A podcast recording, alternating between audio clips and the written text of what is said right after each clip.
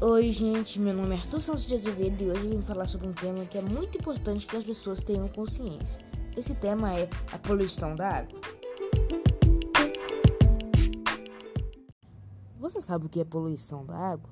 Provavelmente já ouviu falar, né? Basicamente, poluição da água é toda mudança no ambiente que provoca sua degradação, é chamada de poluição. A presença de resíduos sólidos, líquidos e gasosos em quantidade superior à capacidade que o ambiente tem de observá-los ou inativá-los provoca prejuízo ao equilíbrio ambiental e é considerado uma forma de poluição. Então, quando podemos considerar que uma água está poluída?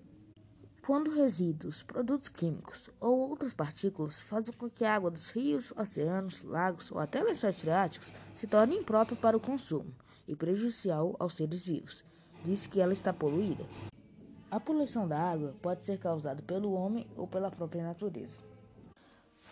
Porém, grande parte decorre da atividade humana, como o uso de pesticidas e inseticidas nas lavouras, que comprometem a qualidade da água até aos reservatórios subterrâneos.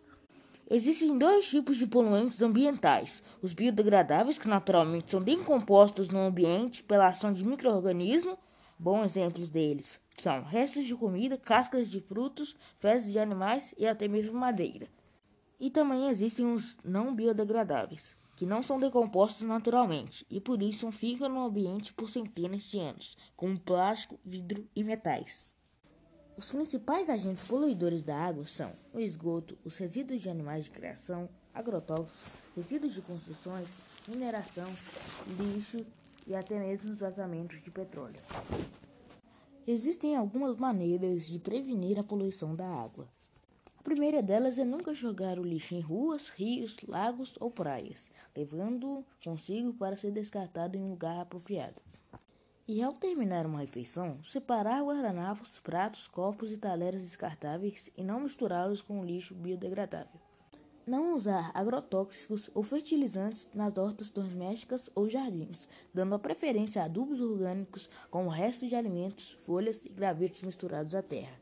Não lavar o carro com mangueira, dando preferência ao balde para não gastar muita água, nem com produtos não biodegradáveis, pois podem atingir os corpos de água.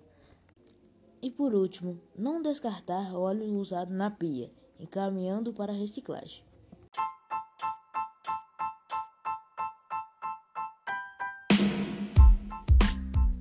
Chegamos ao fim do nosso podcast. Esse podcast foi feito com o objetivo das pessoas terem mais consciência sobre a poluição da água e alertá-las né, sobre esse risco aí. Então foi isso. Tchau, gente!